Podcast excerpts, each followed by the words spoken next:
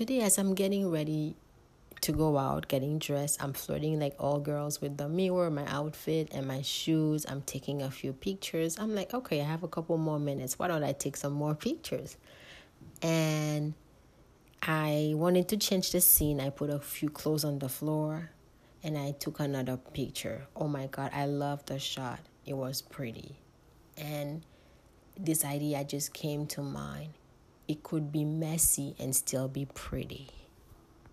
I was mesmerized by this thought because to me, perfection means order, it means no room for chaos. And here I am in a sort of chaotic room or messy room, and I find something pretty.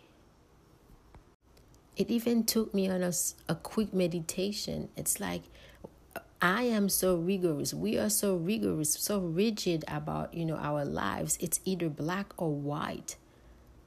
But the creator, he knows our journey. He knows that at some point we might fall. Society is putting a lot of pressure on our shoulders too.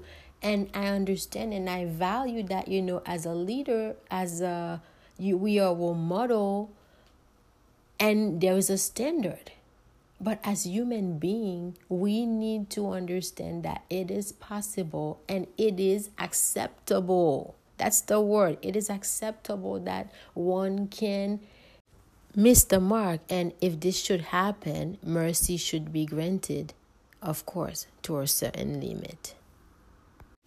That's something I thought that was worth sharing. Hope to talk to you next time. Bye bye now.